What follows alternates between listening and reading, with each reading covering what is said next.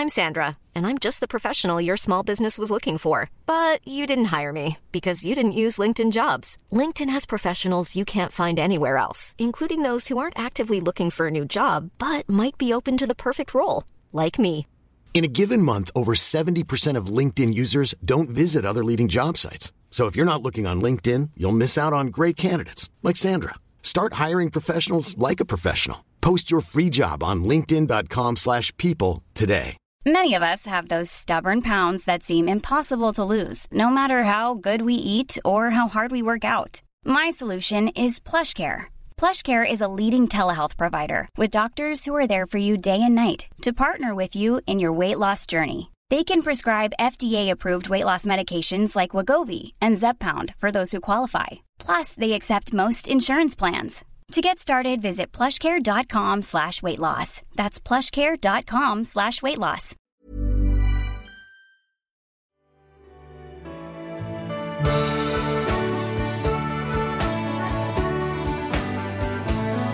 They got cars bars, they got rivers of gold. But the right through you, it's no place for the old. When you first took my hand on a cold Christmas Eve, Hej allesammans och varmt välkomna till Berätta alltid det här. Jag heter Frida Boysen. Och jag heter Tilda Boysen. Mm. Och idag så har vi kommit till lucka nummer sex. Och bakom den Tilda så döl- döljer sig inte bara du och jag utan en fantastisk gäst dessutom. Ja, det är ett fantastiskt avsnitt om jag får säga det själv. Hon eh, bjuder på en så gripande livshistoria. Vi kan inte förstå hur hon kan stråla så mycket av energi och livsglädje med tanke på den tuffa resa hon har varit igenom. Vi är så tacksamma och stolta att hon är här med oss idag. Fantastiska modellen, influensen, entreprenören. Här är hon. Välkommen till Jamie Salmén.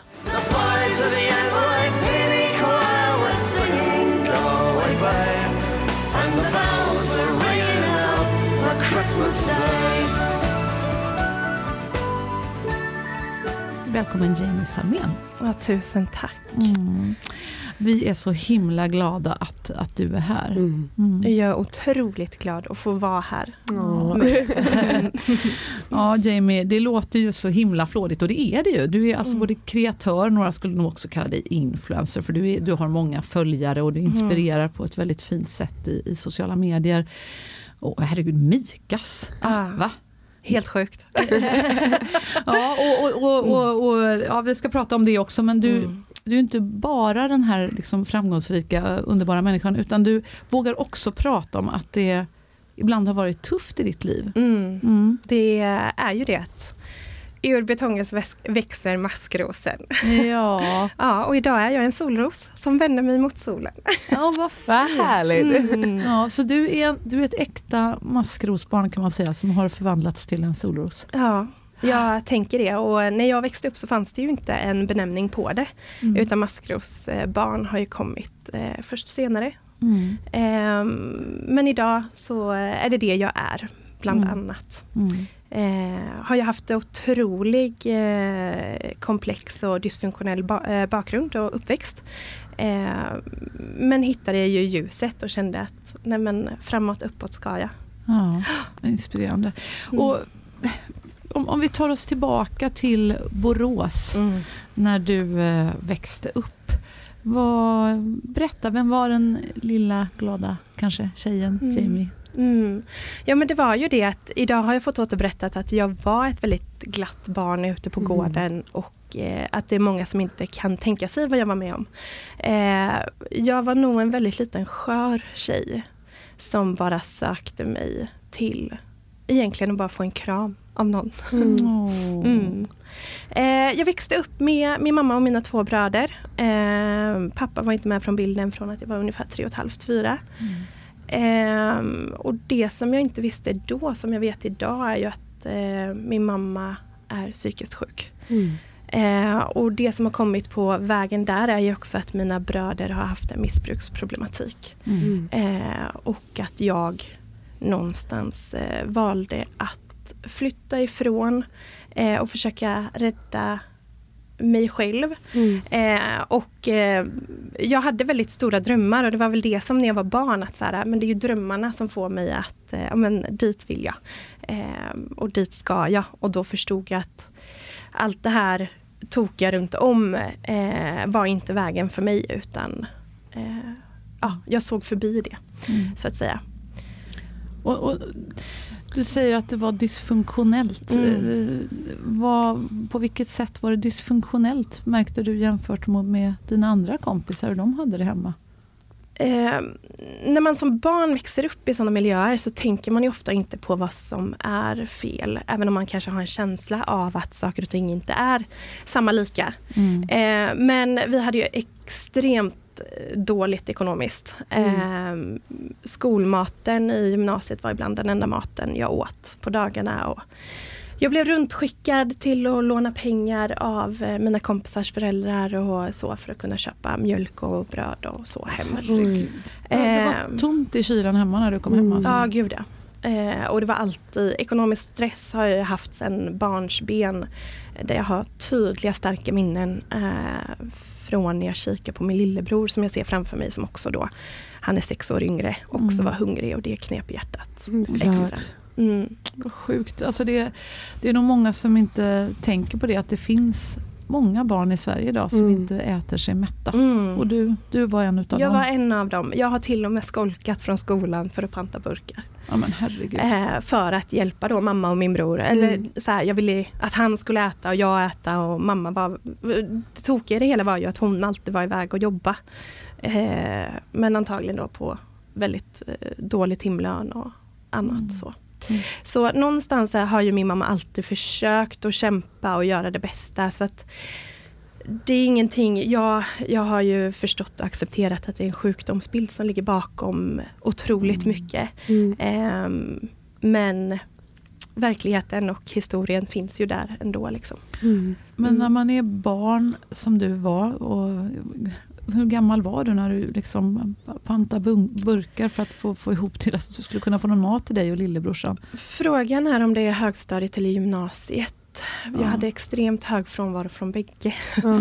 Så jag kan inte, antingen var det 8 9 eller så var det Ja, ettan man kanske. kanske sådär 15, 14, Ja. 15, 16 år Ja, gammal. vilket var att han var ju då 9. Ja. Ja. Ja, det är ju Ungefär. jättetufft. Då tänker man ju sådär, vad, vad såg andra människor runt er? De måste ju märkt i skolan att du inte var där. Vad De- hände där? Eh, jätte, det, det är sådana frågor jag ibland ställer mig själv. Att vara så här, här är vi också tre barn, för jag hade ju en äldre bror också. Mm. Ehm, och var, vart var alla vuxna? Eh, varför var det ingen som reagerade när mamma inte kommer till föräldra, eh, föräldramötet eller till utvecklingssamtalen. Jag kommer ihåg hur det bara vände sig i magen och jag bara, mamma kanske kommer, men hon dök aldrig upp och Mm. eh, skulle pratas betyg och Ja. 95 frånvaro tror jag att jag hade men under en termin under åttan. Och, eller om det var nian. Men, eh, och då blir det ju så här, för mig som är vuxen idag så är ju det jättetydliga signaler på att någonting är tokigt. Verkligen. Eh, men nej. Men det kom inga reaktioner. Det var inte så att liksom socialtjänsten kom hem och knackade på eller typ att Mm. rektorn blev inkopplad och sa Jamie vad händer, hur mår du? nej. Mhm. det är ju det, utan vi har ju flytit under radarn känns det som. Eh, jag har något tydligt minne av att socialtjänsten var hemma hos oss när min lillebror föddes. Eh, men, men det blev ingenting av det. Mm. För att jag fick ju höra när jag var sex år av mamma att berätta ni så kommer du att splittra familjen. Mm. Så jag har ju alltid levt med att aldrig berätta. Eh, Mm. Och att jag, jag har ju alltid då fått stänga till och vara så här, gud jag, jag bär ansvaret för att de inte plockar min lillebror eller splittrar familjen. Så jag tror att vi, jag har varit så extremt duktig på att smile and wave och bara hålla ihop och Mm. tänka att det är så livet är och allting som hände hemma det var, det var som om det liksom inte existerade eller hände när jag var i skolan. Eh, och sen när jag kom hem så eh, höll jag på att säga det var inbördeskrig och sen så var jag det lyckliga barnet som var ute på gården var lycklig för att jag var utanför dörrarna. Eh, eller kom hem till kompisen och fick eh, äta glass eller bli bjuden på mat och det är klart att man är glad då, Mm. tänker jag.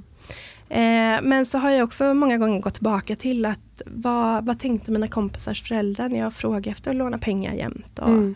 och sådana saker. Och jag vet faktiskt inte, jag har inte så mycket kontakt med eh, de barndomsvännerna idag. Mm. Eh, men jag vet ju att när jag var 16 så var det en kompis pappa, eh, Peter, som jag aldrig kommer glömma. Mhm. Eh, Vad sa han då? han var den första som frågade Hur har du det hemma? Mm. Då är du 16 år. Jag tänker det är många, Ja, det är många, många många år. år som du har Mm. gått själv och burit allt detta. Och då, Mm. då är det äntligen en vuxen som frågar. Och det enda jag känner är Jag vågar inte säga någonting för att mamma kommer aldrig förlåta mig. Mm. Så jag säger att allting är bra. Eh, men han säger det att, men Jimmy du har ju det här med att gå på bio och så. Mm. Nej, men det, det gjorde jag aldrig för jag hade ju aldrig några pengar. Mm. Jag fikade ju aldrig. Alltså jag hade, det fanns ju inga pengar. Nej. Barnbidrag och studiebidraget gick ju till mamma. Mm. Eh, och han bara, men, men när gör du sånt som tonåringar gör?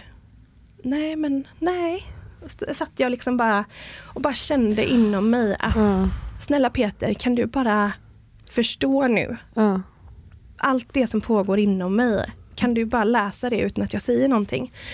Eh, och det kom till en punkt där jag tror att han förstod, för han frågade mig, Jamie vill du flytta hem till oss?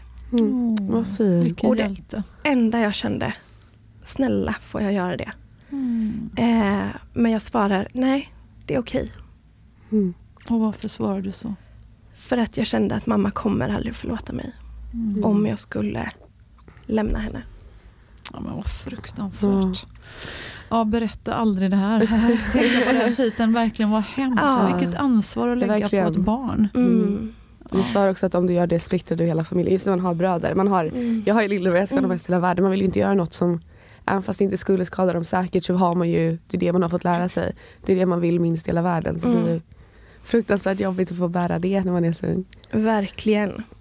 Och det är ju så att jag eh, har ju läst din första bok Mm. och även eran bok.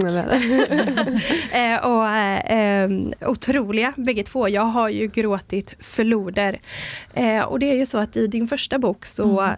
grät jag som om någon hade vippen ungefär för att det var så starka igenkänningar. Mm. Jag satt på Kap Verde och snorgrät över så många meningar i din bok.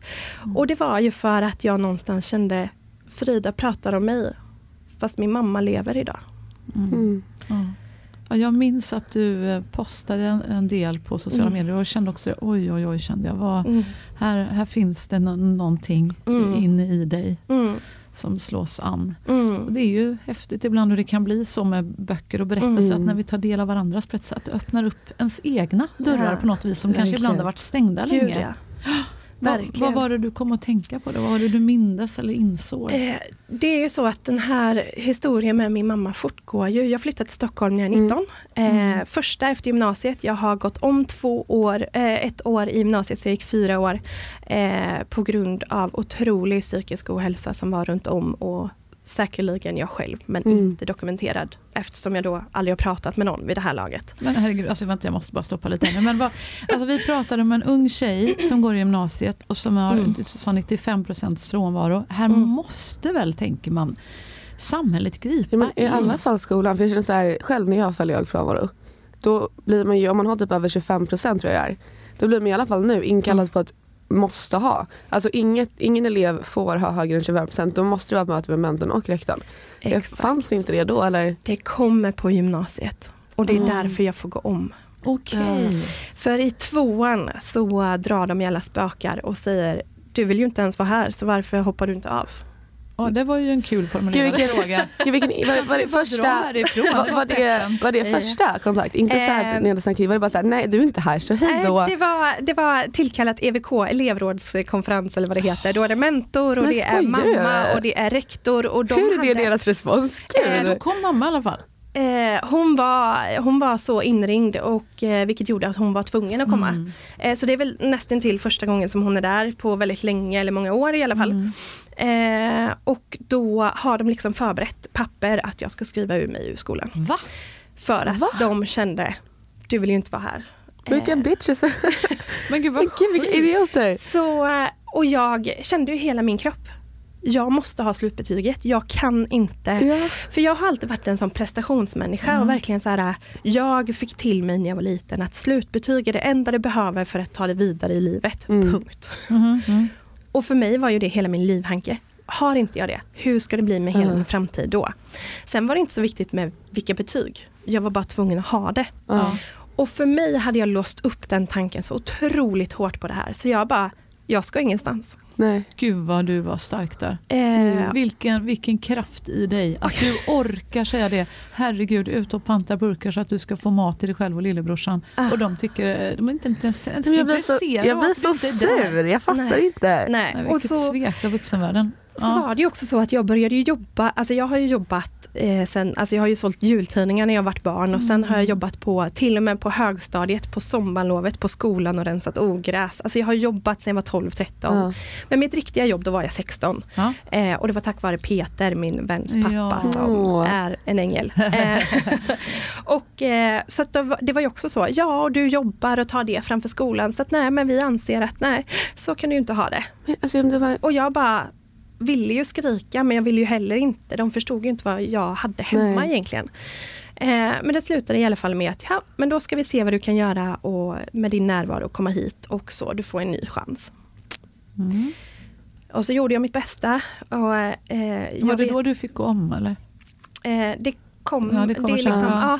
ja, jag hankar mig ju dit och i och med att jag har läst er bok så Ja. tror jag att du har extremt stor förståelse för jag kommer inte upp ur sängen. nej, absolut. Jag har sån ångest så att jag vet inte vad jag ska ta vägen. Bara det att jag har inte ord på detta för jag har inte lärt mig vad ångest är. Nej. Jag bara tror att jag ska dö.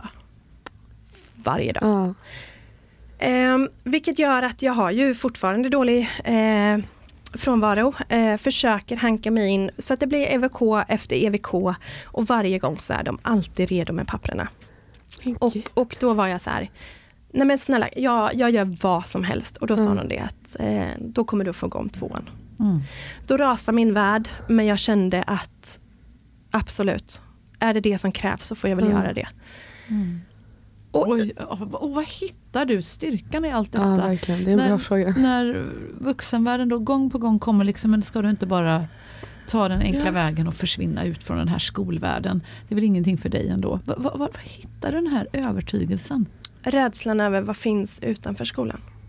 Mm. Ingenting. Ah, gud, jag önskar att alla som lyssnar nu, alltså jag får såna rysningar över hela min kropp. Jag tänker det är ju det här som händer i Sverige idag. Mm. Alltså på riktigt, lyssna på det du säger nu. Mm.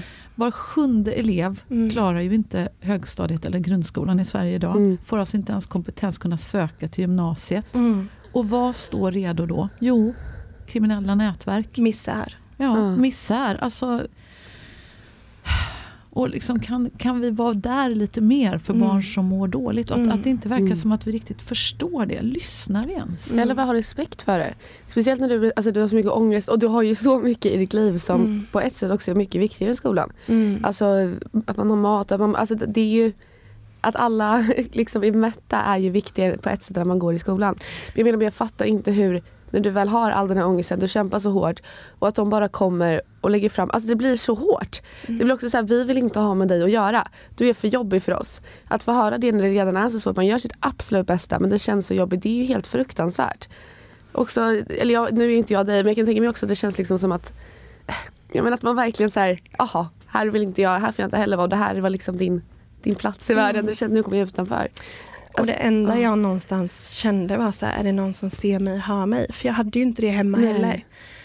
Eh, för det som är är ju att mamma då ehm, har ju inte varit närvarande. Så hon Nej. har ju eh, hon har varit där men hon har liksom inte kunnat, kunnat finnas där som ett stöd eller, eller så. Och idag är det ingen som vet vad hon har. Hon, hon, eh, Mm. Hon har tyvärr ingen fastställd diagnos eh, för hon har inte sökt läkarvård. Och i det här landet så hamnar du mellan stolarna om du inte är en fara för dig själv eller fara för någon annan. Mm. Och mamma är ju så pass eh, gammal, eh, alltså över 18. Ja, så vill hon inte så är det ingen som kan tvinga henne. Eh, Men i det här också i gymnasiet, det tar ju aldrig slut utan i ettan så var det ju också så att en av mina klasskamrater eh, förlorade jag i suicid. Så ett, ettan Oj. börjar ju liksom tufft. Ehm, och sen går jag om tvåan och då i min, i, i min ordinarie trea, Ja. eh, de som går med mig då, eh, en av mina bästa tjejkompisar där väljer ju att avsluta sitt liv Men också.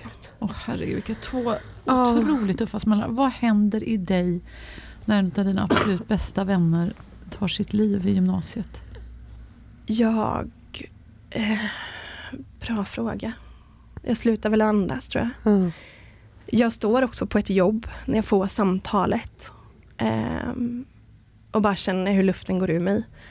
Och eh, ringer min chef och han säger nej, du kan tyvärr inte stänga butiken utan du får jobba kvar till klockan fyra. Ja. Så där står jag med tårarna fallandes och eh, har förlorat en av mina bästa vänner.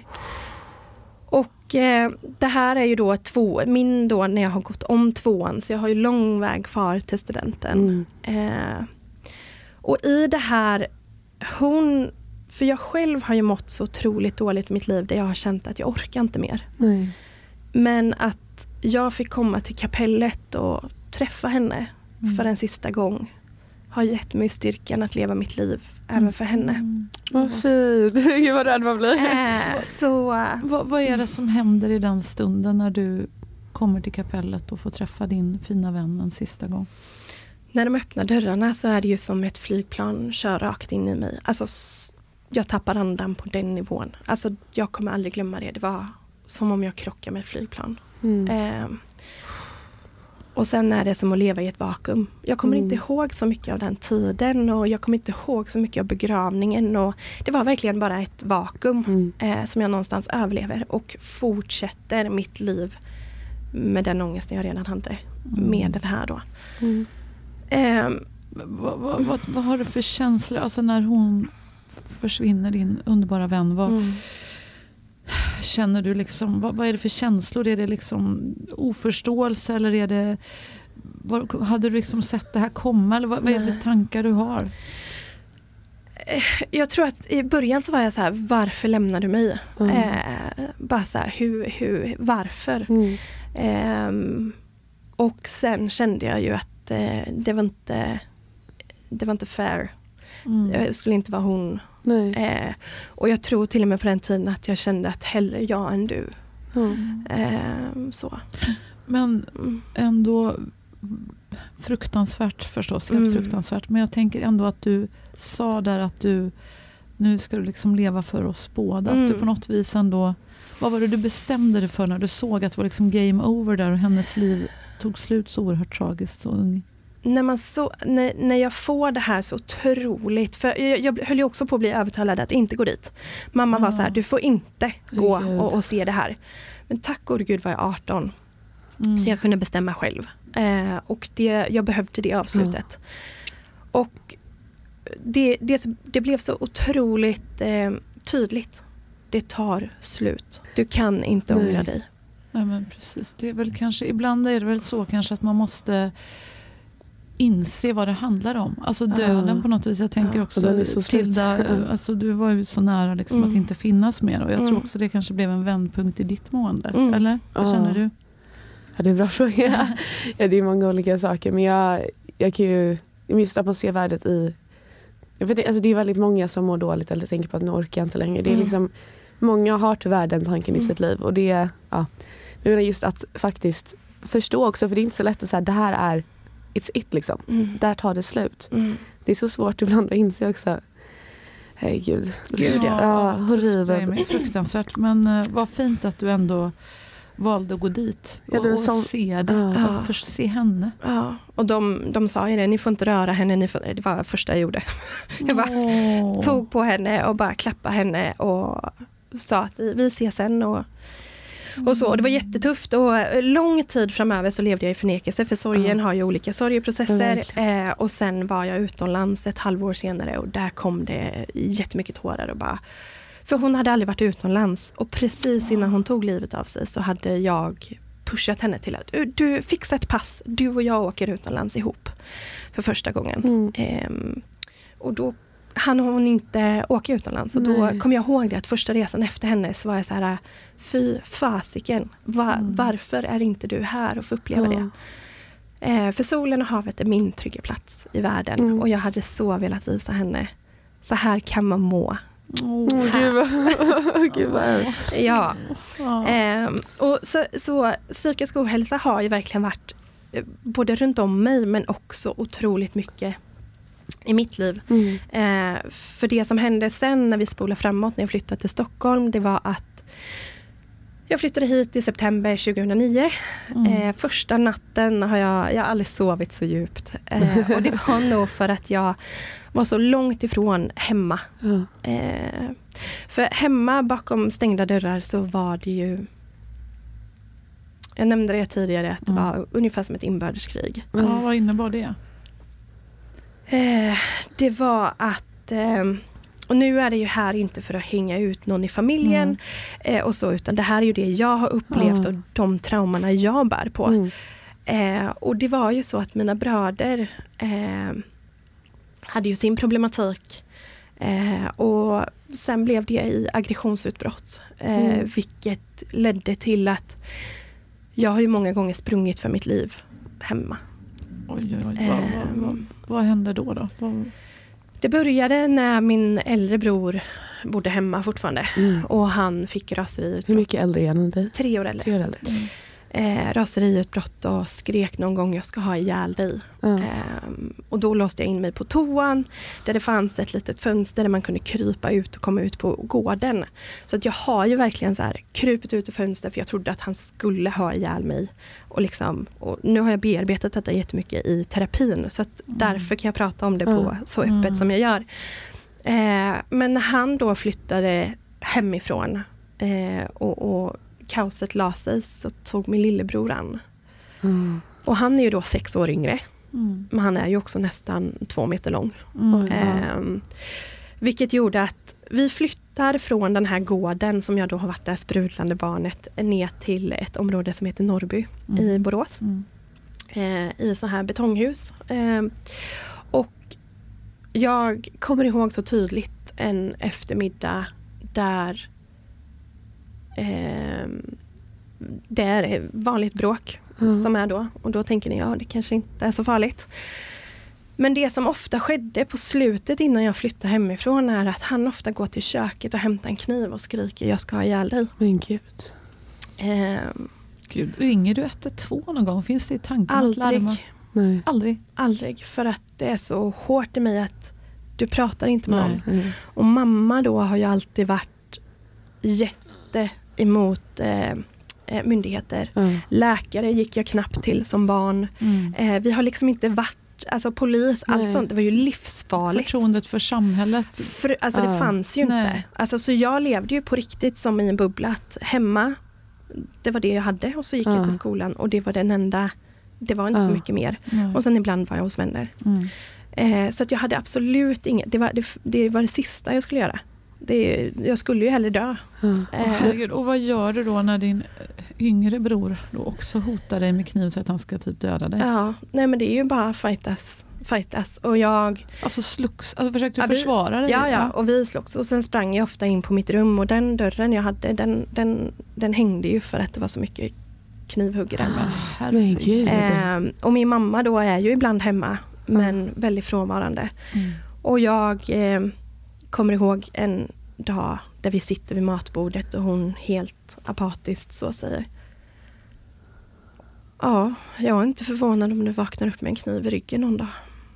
Herregud. Hur var det att höra din egna mamma säga? Där tappade jag ju det mesta. För Ja. hon skulle ju någonstans vara min trygghet. Ja, Även om det inte är min trygghet så är det ju min trygghet. Ja. eh, på den tiden var det ju all trygghet jag hade. Ja. Eh, och den gången så kommer jag ihåg hur jag bara kände hur allt, då luften gick ur mig igen. Mm. Och bestämde mig, jag måste flytta härifrån. Ja. För det är ingen, det, det är ingen Nej. som kommer att skydda, det är, jag är inte trygg här. Nej. Och- Kunde du låsa den där dörren? Nej, nej, nej, nej. Eh, det kunde jag inte. Ja.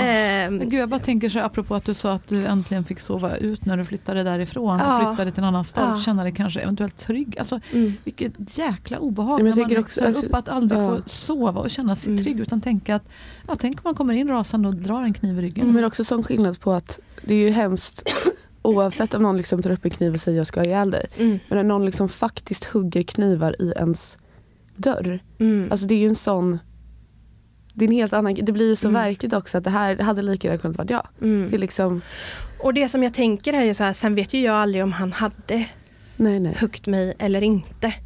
Kniven har dock varit där Ja. och det har varit bråk som har satt eh, eh, spår i mig. Och det var ju en 30 december, året jag har fyllt 18, så är det en tjejkompis som ska sova hemma hos mig Mm. Som ser hur det här ballar ur Mm. och jag ser på henne för första gången någon utifrån reagera. Mm. Och hon bara, jag kan inte sova i det här.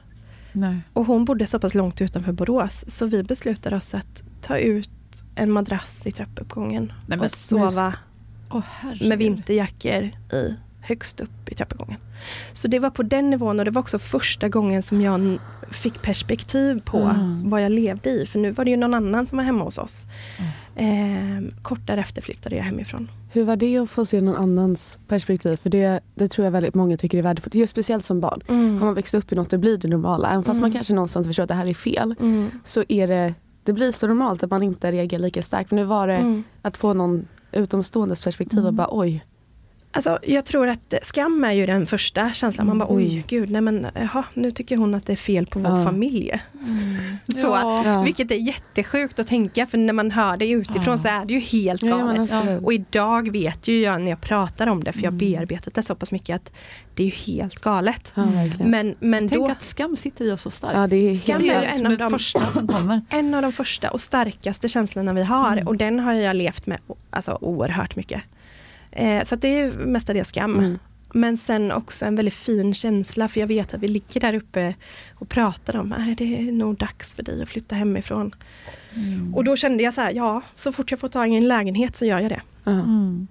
Eh, vilket jag gjorde, bodde granne med mamma ett år innan jag då flyttade till Stockholm.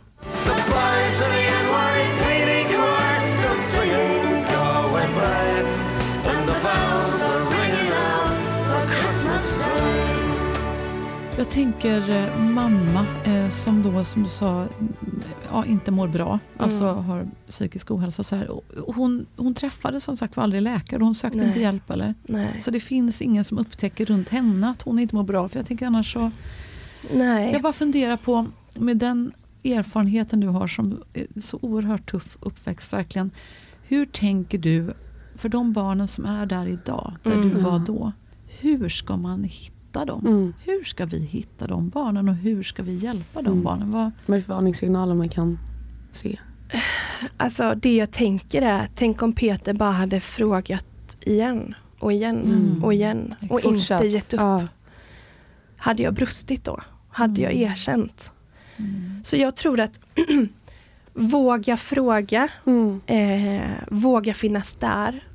Eh, var lite jobbig för barn är ju så här, man vill ju absolut inte få frågor alltid och, och man vill ju inte, man vill ju gärna låt mig vara. Ja. Även om man inombords kanske skriker snälla släpp se mig aldrig. Ja, precis. Ja. Eh, så även om barn skriker sluta, släpp mig, så från mitt egna perspektiv så är det så, här, så önskar jag att aldrig någon hade släppt mig. Mm.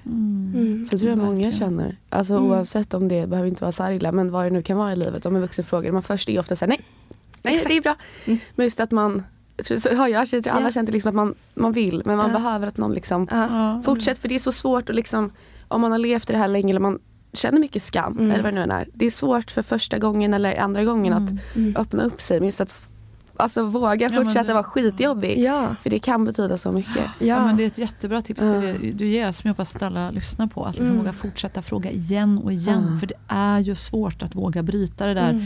som du har blivit då itutad. Ja, hela och som jag sitt tror liv. att Mm. alla barn, i princip, alltså väldigt många barn oavsett om mamma har sagt det så Mm. tydligt som din mamma. att Säg aldrig något. För då kommer du vara ansvarig för att Mm. du slår sönder den här familjen. Då är det ditt fel. Mm. Och säga det till ett barn är tufft. Men jag menar jag fick ju också frågan någon gång av, tror jag, någon slags socialarbetare Mm. som var hemma när jag var hemma länge från skolan en månad kommer jag ihåg. Och då frågade ju hon mig också känner du dig trygg hemma? Är det någon som slår dig? Mm. Och, och det var det ju. Men Mm. jag sa ju nej Nej. direkt. För jag tänkte ju att eh, ja, men då kommer väl polisen. Och Ja. liksom, vad händer med min pappa då? Exakt. Vad, händer då? Ja. Jag fattade ju att det här är inte bra. Det är inte Mm. bra att säga Nej. ja. Jag var ju liten då. Jag var väl jag, 10, 9 Ja. liksom. Men jag menar, det fattade jag ju att jag kan inte sälja ut eh, min pappa här. Det går inte. Nej. Och förlåt, apropå vad du säger. Mm. Alltså jag, jag hade tyckt varit så bra om man får lära sig mer om det som liten. För jag, jag trodde också det. Eller bara så att polisen eller så, vad det nu skulle vara. Om det nu man skulle få en fråga och det var så. Om man då som barn skulle säga ja. Att då, liksom, då dras man därifrån och hela familjen splittras. Och så tror jag att alla, inte alla barn men de absolut flesta oavsett hur man har det hemma. Har den bilden också att liksom Säger man inte social eller har social då, då så kommer socialen och hämtar dig på stört. Ja. Och det vet jag idag, för Mm. några av mina absolut bästa vänner idag. Idag Ja. har jag bara jurister och socionomer. Och jag brukar kalla dem mina soc-tanter. Åh, Och jag älskar soc-tanter. Ja, jag läste det och Ja. jag bara skrattade till, för det är verkgen det jag kallar mina vänner. Att, med. eh, mina soc-tanter, och, eh, och jag brukar säga det, hade jag vetat att, att soc-tanter är som mina bästa vänner, så hade jag sprungit dit. Ah, För att jag hade Ja. känt, herregud, någon ser mig, någon hör mig. exakt. Och en varm Ja, känsla. men jag tror det är så bra om man skulle lära folk att Jag det är inte tycker farligt. absolut att så här, prata med barn om att SOS kommer inte åka och hämta dig det första det är det de gör. sista de Och vill. de kommer inte Ja. att... Liksom, nej, precis. Jag, jag, jag hoppas att det är någon soc-tant eller ansvarig som lyssnar. Här. Eller Men jag- soc-gubbe. Ja, precis. Nej, men jag, jag tänker också så att SOS skulle behöva bli mer synliga tycker jag. Mm. När vi kom till socialkontoret första gången Ja. då eh, upptäckte jag var det låg. Vi bor på Kungsholmen mitt i Stockholm och det här ligger undanskymt liksom Vid Torinsplan. bredvid en mack. Ja precis, upp några trappor. Och det- Det står liksom ingen skylt på utsidan eller någonting. Det är liksom, och det är också så här som att man ska leva i den här myten att det är skamfyllt att gå Ja. dit. Det ska liksom ingen, ingen ska fatta att man är på väg dit. Jag känner, men skit i det. Vad fasen ska vi skämmas för? Upp med neonskyltarna. Upp med neonskylten, ut på stan, ställ er på torg och gator, Ja, också- prata ja. Mm. med barn, säg hej, vad heter du?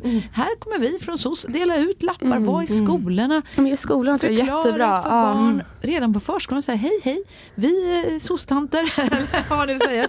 Vi, vi, vi är socionomer och vi heter uh, Gittan och Mohammed och, och vi finns här och det är inte farligt. Ibland så säger de att eh, vi kommer att splittra era familjer. Ibland kanske man får höra hemma att vad du än gör säg aldrig någonting till oss. Men vet ni, vi är inte här för att splittra familjer, vi är här för att stötta familjer. Mm. Vi kan hjälpa dig om du har problem, vi kan hjälpa dina föräldrar. Ja. Det finns olika stödfunktioner, man kan få komma på samtal, man kan få terapi. Ja, men du vet, tänk om alla barn hade fått veta det från start. Vad hade det? Vad, vad tror du det hade kunnat hjälpa dig att kanske, kanske våga berätta lite då?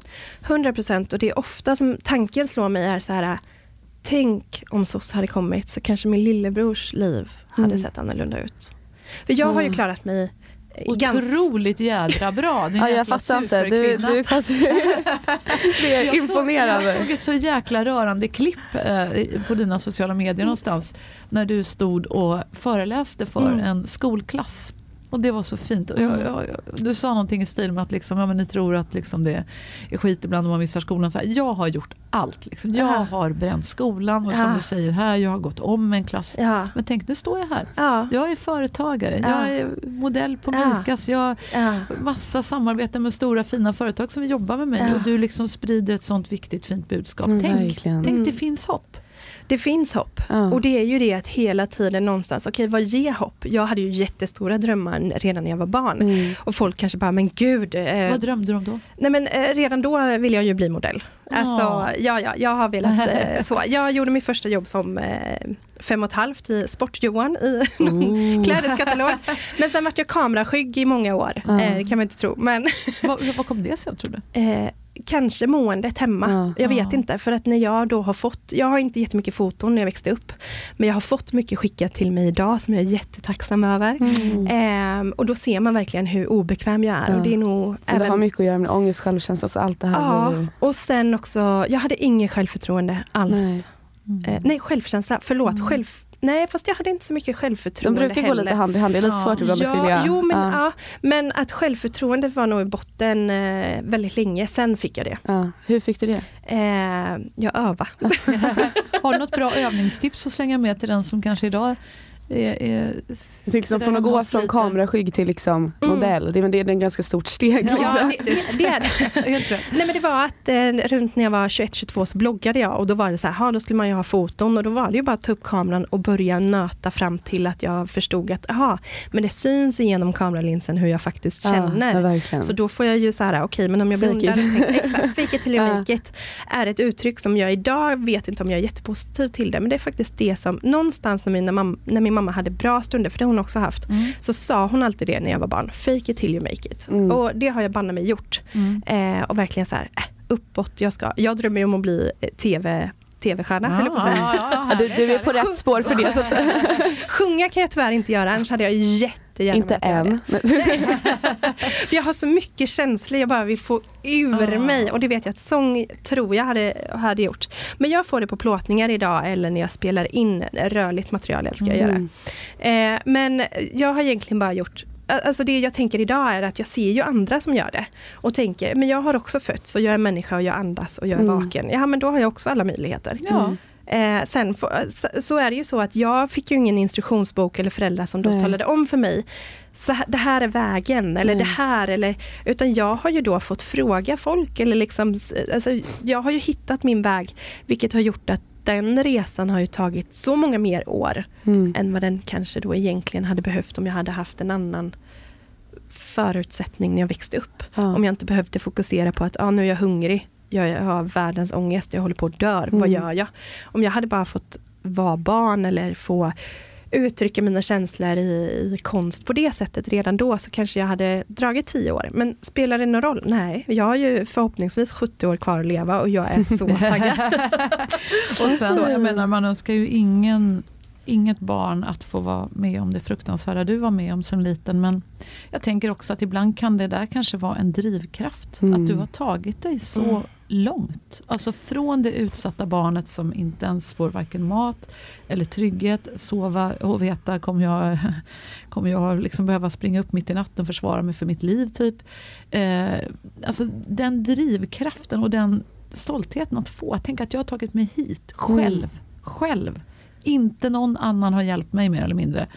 Det Mina- kanske ger väldigt mycket kraft att faktiskt orka Mm. mer än att bara få allt serverat. Liksom. Ja, det kan, vara så. Mm. Det kan vara så. Det kan i alla fall vara en, en, en, styrka också. Gud ja. Och en inspiration framförallt. Det är ju helt fantastiskt. Mm. Alltså vilken resa du har gjort. Ja, och den, jag kan ju säga att det, det är roliga, det tar ju aldrig slut. Nej. Eh, höll jag på att säga. Ja, Det, berätta. för när jag väl flyttade till Stockholm då, Mm. eh, så, så sov jag ju otroligt skönt och tänkte Ja. gud nu, nu är starten på mitt nya liv. Ja. Jag är 19 år, storstan, vad ska jag ta mig an? Ja. Så. Och då hade jag ju mamma kvar i Borås. Mm. ja, just det. Och eh, vi ringdes ju då och då. Och på den Ja. tiden var det kontantkort. Så det var korta, snabba samtal. Och för jag hade ingen, inte mycket pengar och hon hade inte det heller. Men så var det ju i stort sett nästan varje samtal att hon bara, jag orkar inte längre. Oh. Jag, ja. jag, jag, jag vill lägga mig på, tå- på tågspåret utanför. Oj. Mm.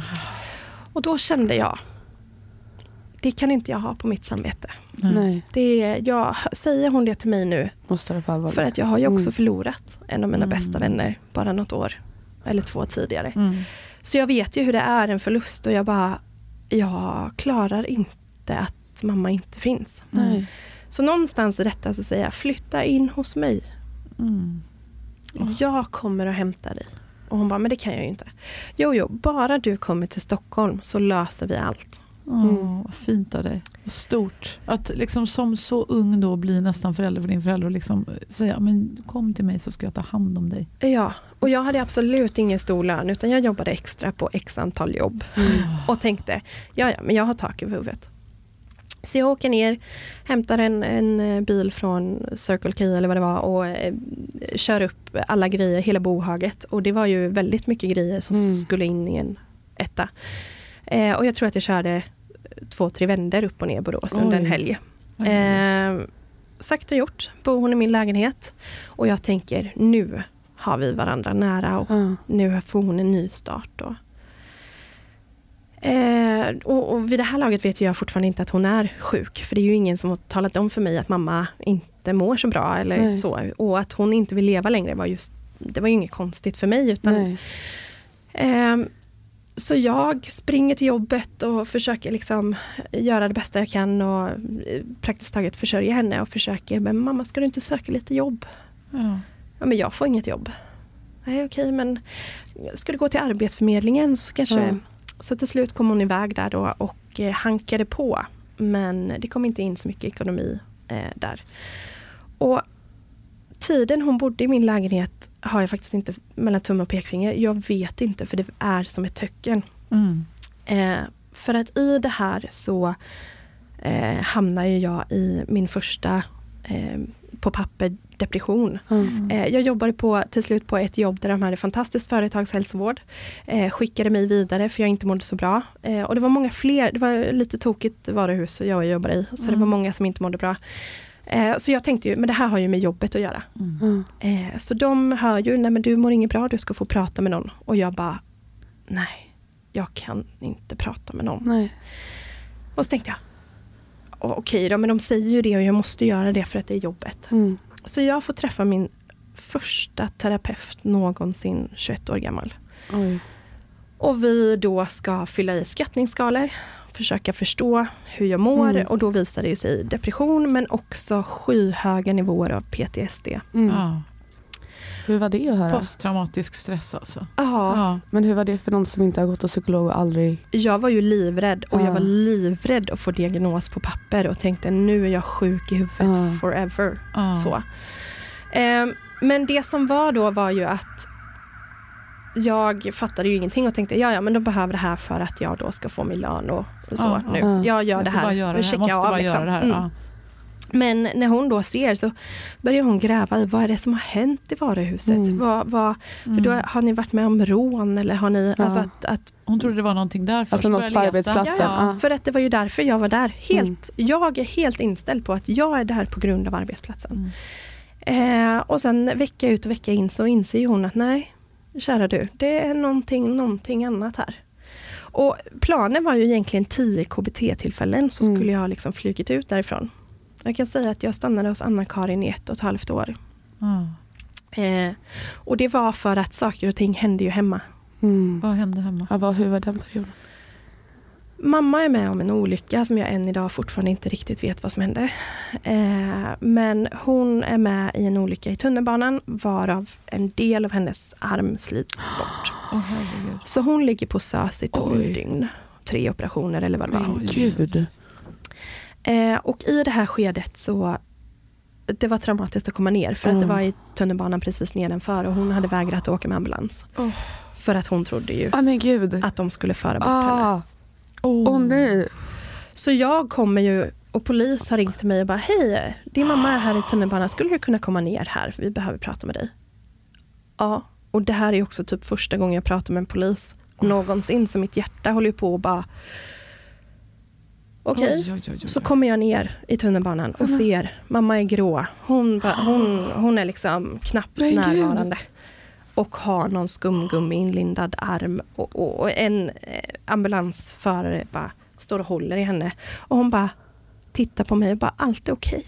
Men- Men alltså nej. Och jag bara tittar på mamma och ser att allt annat är, det är ingenting som är okej. Nej. Men jag vågar liksom inte säga någonting utan titta och polisen kommer då ganska rast fram till mig och bara du, kan du säga till din mamma att hon behöver åka till ambulansen, eh, till sjukhus för hon behöver hjälp.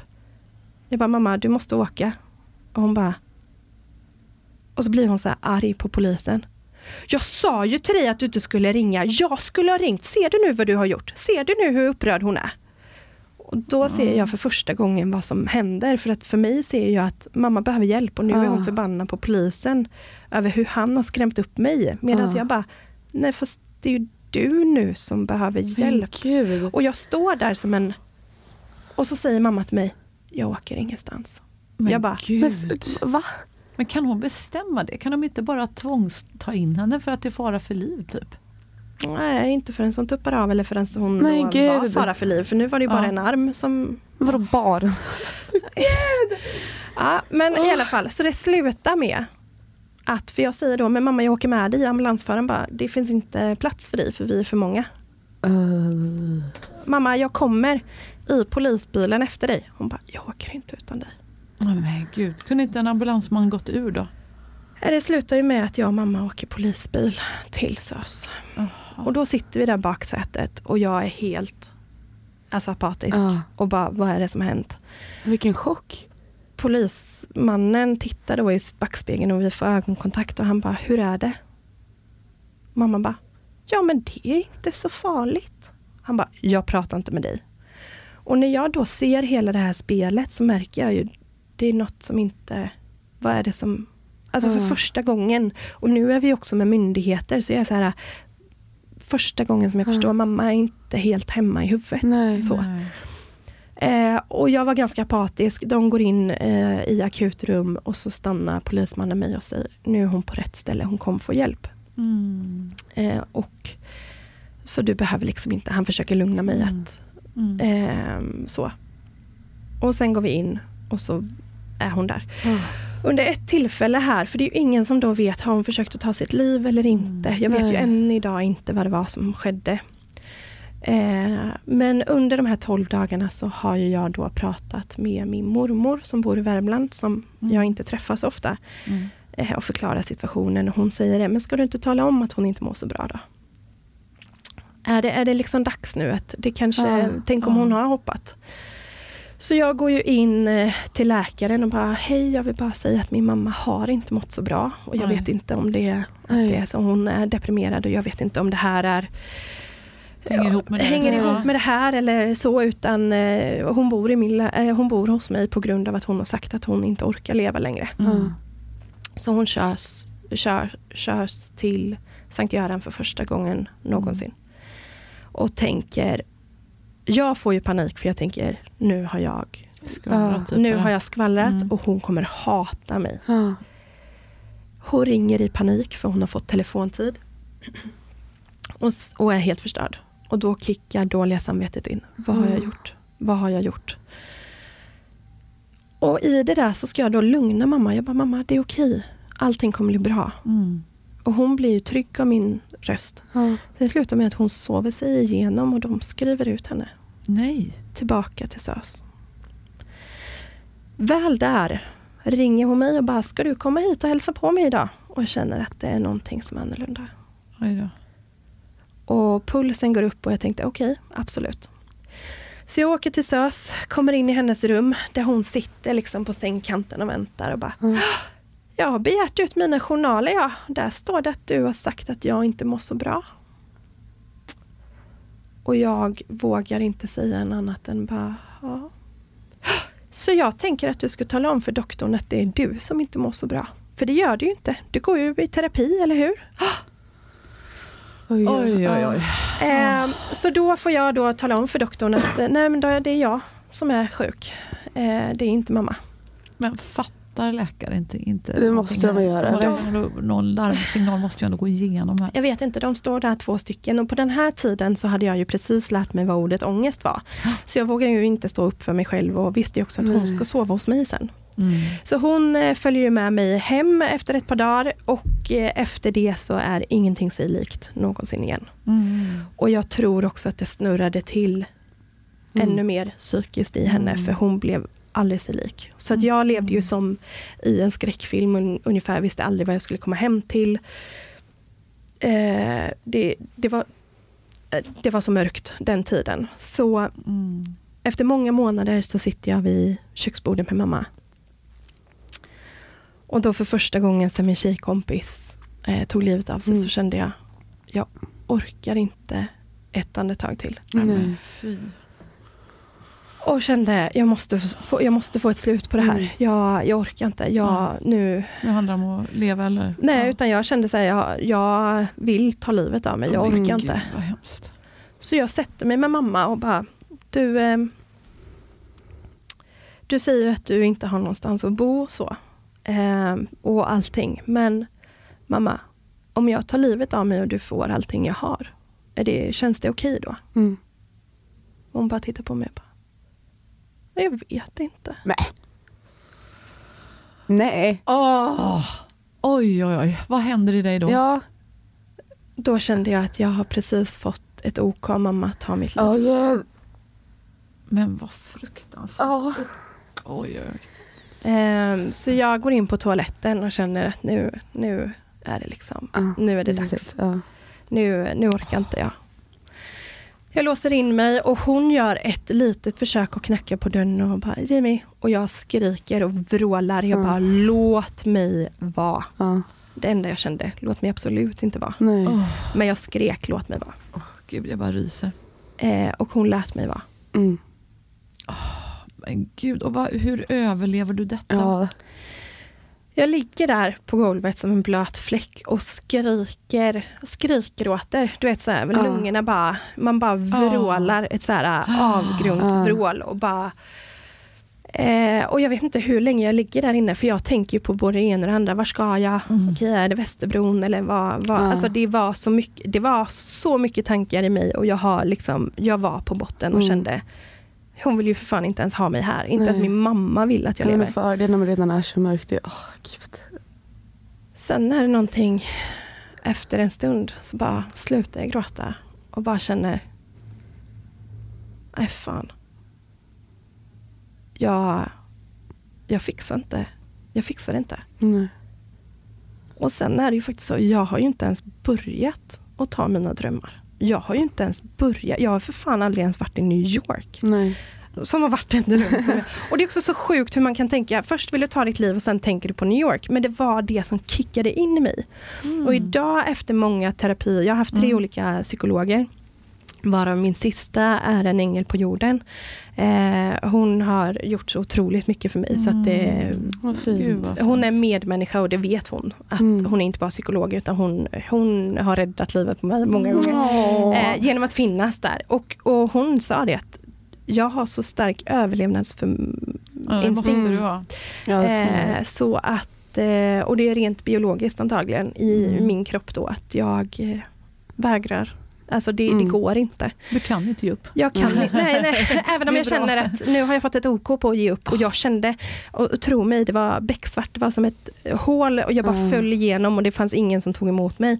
Och jag var liksom så här, ja. Och sen bara, det, det bara klickade till inom Mm. mig. Så jag någonstans reser mig upp och bara, mamma har gett mig mitt liv, men hon får Mm. fan inte ta det. Och där blev det som en sån här en vändning där jag bara, nu jävlar Ja. ska jag ta tag i allt och lite till. Eh, och se till att göra ett liv för mig där jag uppnår det som jag alltid har drömt om.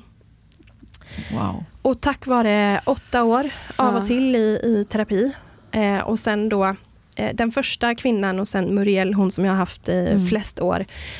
Eh, genom att bearbeta och förstå alla trauman och, och, och eh, lära sig att leva med ångest och Mm. panikångest och förstå att man överlever även det har ju gett mig nyckeln till att nej men fan det går. Mm. Mm. Även om du tror att du inte har någonting, att du bara faller rätt genom jorden. Mm. Alltså till andra sidan och ut i universum.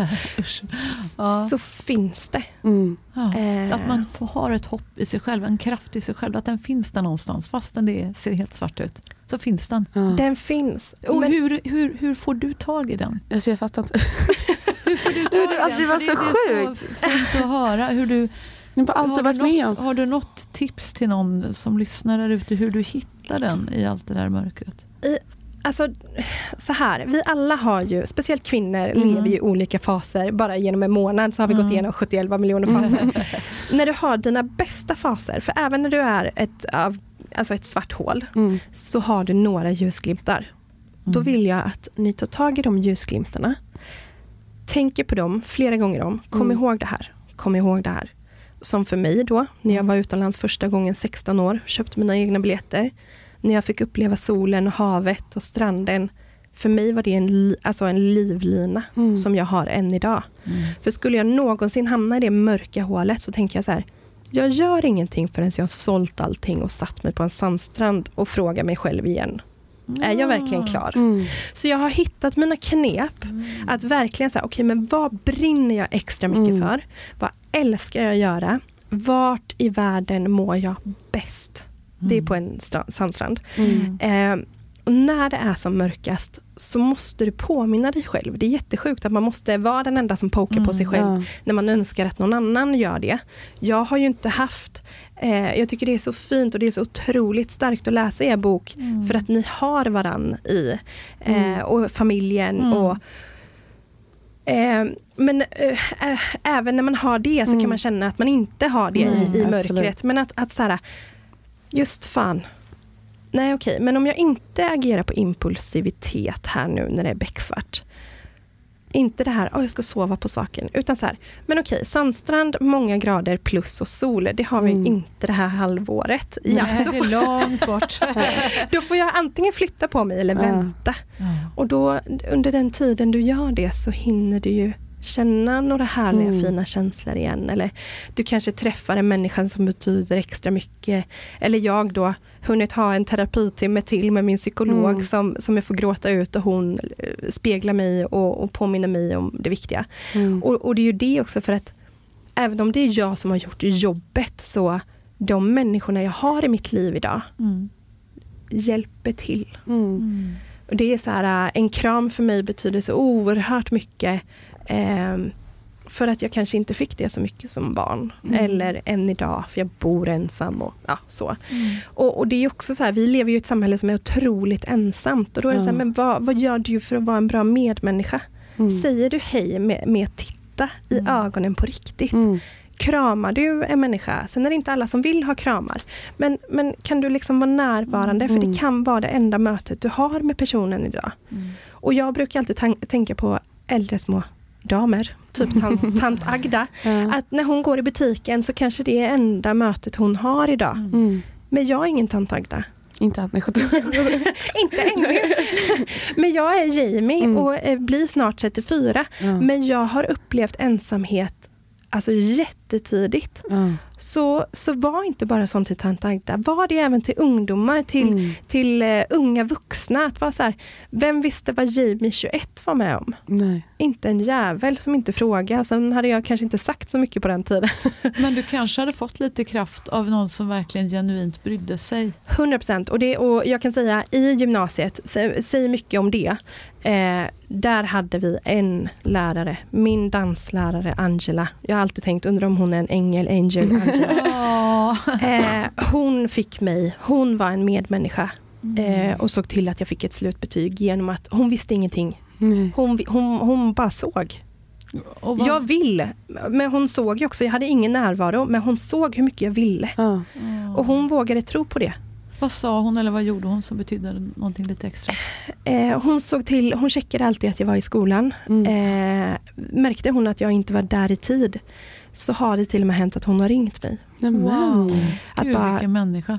Att bara känna att någon fint. faktiskt bryr sig om jag är Ja. här eller inte spelar roll. Spelar roll. Åh. Tack vare henne så har jag ett slutbetyg idag. För jag kan sätta mitt huvud på, för det var ingen annan som såg mig. De ville ju bara skriva ut mig. Men gud vad fint. Så hon har ju, och jag vet att jag tackade henne eh, efter många år i terapi så blev jag så här, har jag tänkt på henne? Jag bara, men gud, då skrev jag till henne. Jag vill bara vad tacka dig för den fint. insatsen du gjorde. Och då säger hon, bara så att du vet så skrev du till mig när du hade slutat gymnasiet och tackade mig då. Det har inte jag något minne av. För att jag har, uh våra hjärnor är ju så Ja, men just alltså, traumatiserade händelser. Man brukar, ja. Exakt, trauma stänger ju av Ja. hela, hela minnescentret höll jag på att säga.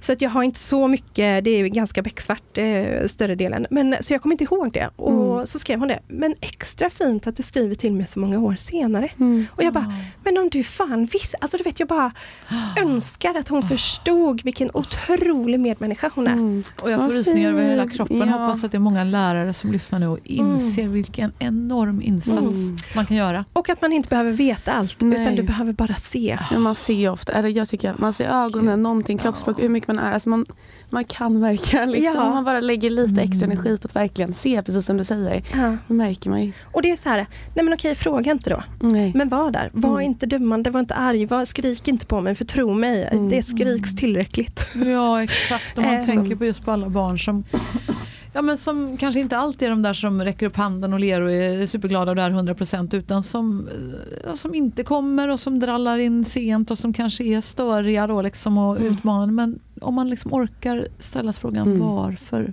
Ja. Varför kommer du inte i tid? Mm. Varför kommer du inte alls? Varför har du Ja, vad, jag menar, jag tänker, du hade ju inga, inte några pengar. Jag tänkte, du kanske inte hade då alltid kläder. rena kläder, liksom nya vinterjackor när det behövdes eller vinterskor när det behövdes. Tror att jag förfrusit mina fötter för de funkar inte som de ska. Så någonstans, alltså det har ju väldigt varit så. Jag, jag vet att jag köpte skor till min lillebror när jag var 20 han var 16. Mm. Nej, han var 14. Men gud, Ja. jag känner också så här, Så, ja, jag är så och hoppas också att, att fler människor, så här, jag tror vi är så oroliga för att vi ska störa, att vi ska göra någon förbannad. Jag bara känner så här, men Skit gör någon förbannad då. gör någon förbannad. Gör det. Ring SOS, vad är det värsta som kan hända? Ja, Ja, men, men det, vad, spelar det för roll? Herregud, det handlar om barns liv. Att inte du ska gå omkring som en 34-åring och, och, och känna att jag, nej, jag, jag har inte riktigt känsla i fötterna för att de. Nej. och det var ingen som brydde sig om det. Nej, men också det där att just när du sa att fråga varför kommer du sent. Våga göra det, Mm. inte framför hela klassen.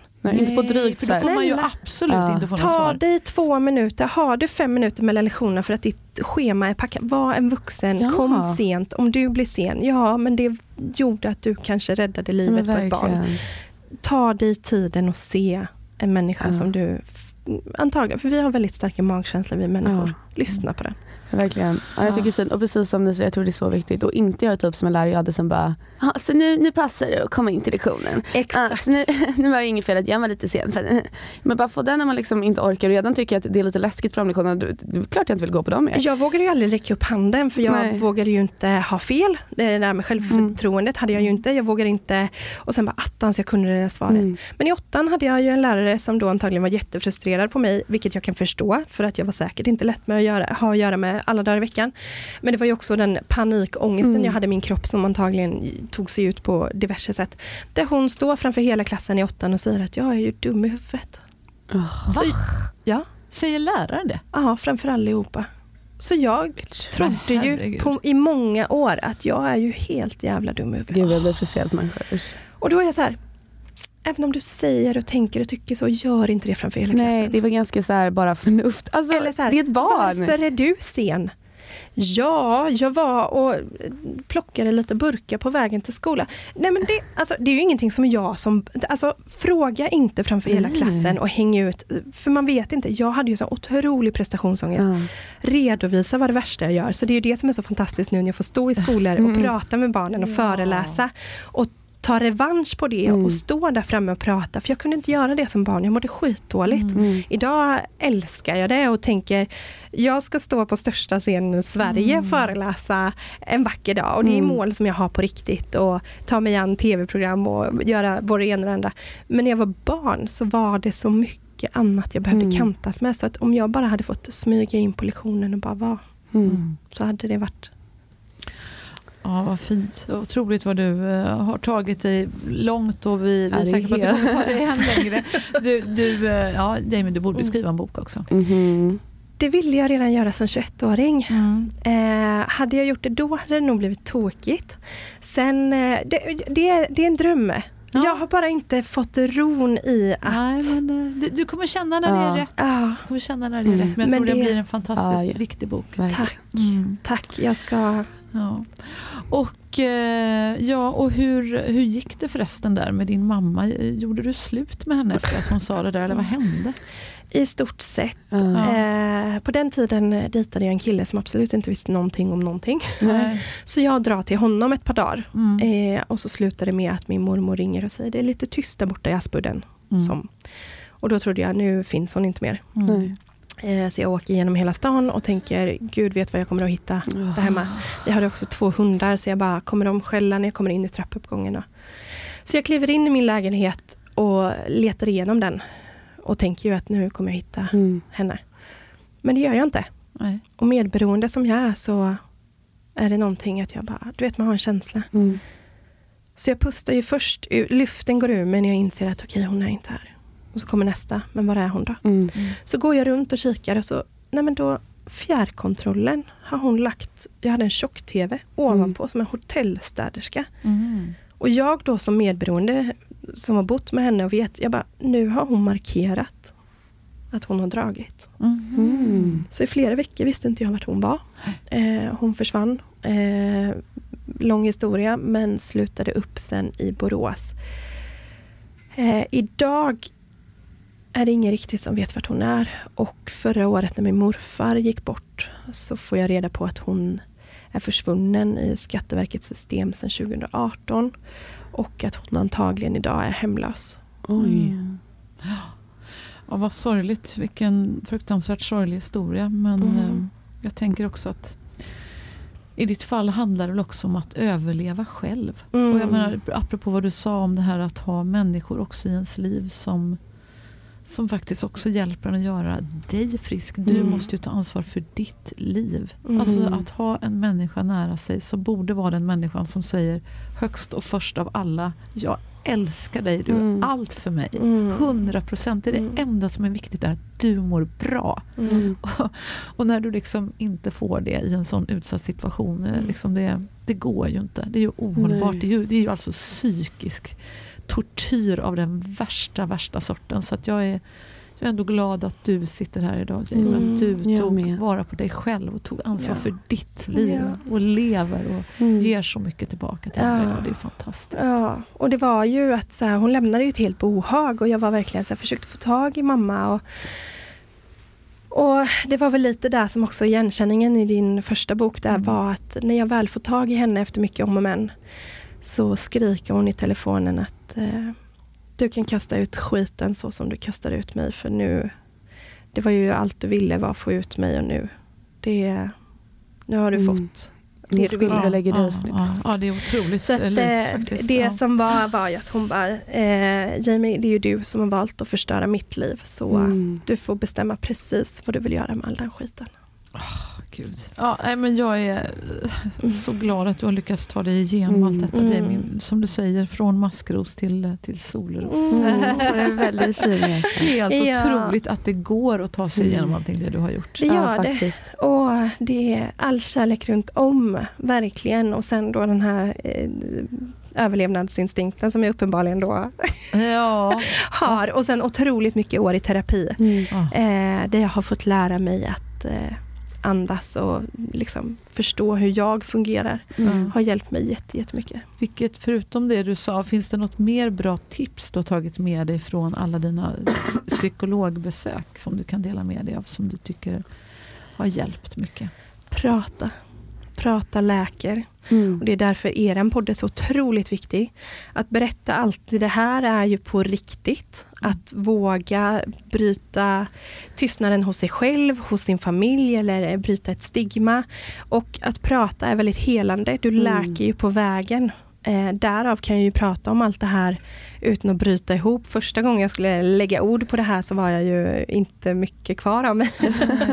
Eh, men också, eh, jag började helt sjukt nog, hade någon sagt det till mig för många år sedan så hade jag bara nej. Men jag meditera. Jaha. Okej.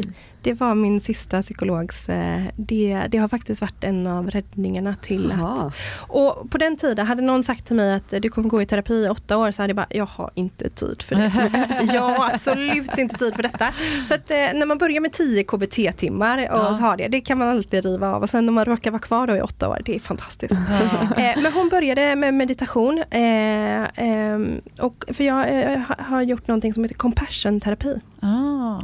Vilket eh, grundar sig lite i buddhismen. Mm. Eh, där man är mycket acceptans och mycket självförlåtelse och meditation och, eh, och så. Så det har faktiskt varit eh, jättesjukt. Jag trodde aldrig att jag skulle ha mediterat så mycket i mitt liv som jag gör idag. För jag, har liksom, jag är inte den människan. Nej. Jag är sån som älskar fart och fläkt och gärna när det är träning så är det snabbt och hårt. Och, nej, nej.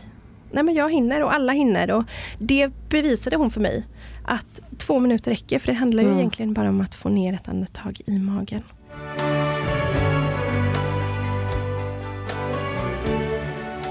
Jamie, vilken inspiration du är. Tack för att du har tagit oss igenom en otroligt personlig och Mm. gripande resa. Mm. Eh, Jag d- tror aldrig jag har fått så många tårar i ögonen av ett avsnitt. Du är, du är en sån inspiration. Ja. Tack för allt du gör och för det hopp du ger till så Ja. många i vårt land. Tack för allt ni gör. Ni är otroligt viktiga. Och det är så fantastiskt att få förebilder i samma familj och få, få visa världen att det finns eh, styrka och otrolig gemenskap i, i att man har varandra. Och, äh, men det, är så, det är så fint att se er och jag, Tilda, äh, du är så jävla ball. Ja, men det är så söt. Tack så mycket. Jag hade aldrig vågat göra det du gör i din ålder. Och eh, jag brukar tänka på det, och speciellt när jag satt och läste boken, att fy fan vad ball du är. Men vad söt. Ja, mycket. du gör så otroligt stor skillnad. Din mamma har gjort skillnad i många, många år men att du bara tar dig an världen på det sättet du gör. Jag är så jävla imponerad. Åh, gud vad glad jag blir. Och jag, vet, och jag vet att det kommer göra så otrolig skillnad och det är det som är så fint att se er göra det ihop för ni, ni får med alla. Mm. Gud vad gullig. Gud vad glad. Vad rörd jag blir. Tack vad gullig du är. Ja, och du som lyssnar, du är också så viktig. Mm, så mm. tack för att du lyssnar och tipsa gärna vidare om det här Mm. avsnittet. Jag tror att så många fler skulle behöva höra. Lyssna. Alla Ja. skulle behöva lyssna på Jamie. Alla, alla lärare, alla föräldrar, alla, Alla vuxna, barn, alla ja. barn, alla poliser, alla, Alla, alla, socialtjänst. Alltså, allesammans Ja, egentligen. det här programmet till alla där ute. Dela det här, för det här måste vi eh, lyssna på Mm. och berätta alltid det här. Tack Jamie för att Mm, du kom tack så mycket. Tack snälla. The boys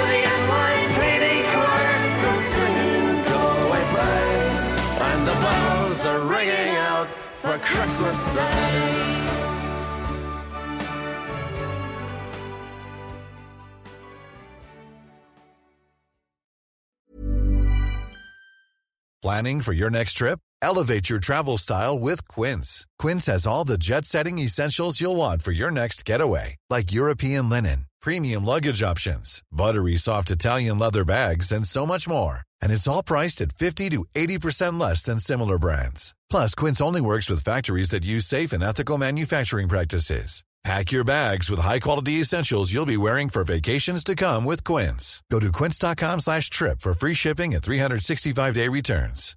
Hi, I'm Daniel, founder of Pretty Litter. Cats and cat owners deserve better than any old fashioned litter. That's why I teamed up with scientists and veterinarians to create Pretty Litter. Its innovative crystal formula has superior odor control and weighs up to 80% less than clay litter. Pretty Litter even monitors health by changing colors to help detect early signs of potential illness. It's the world's smartest kitty litter.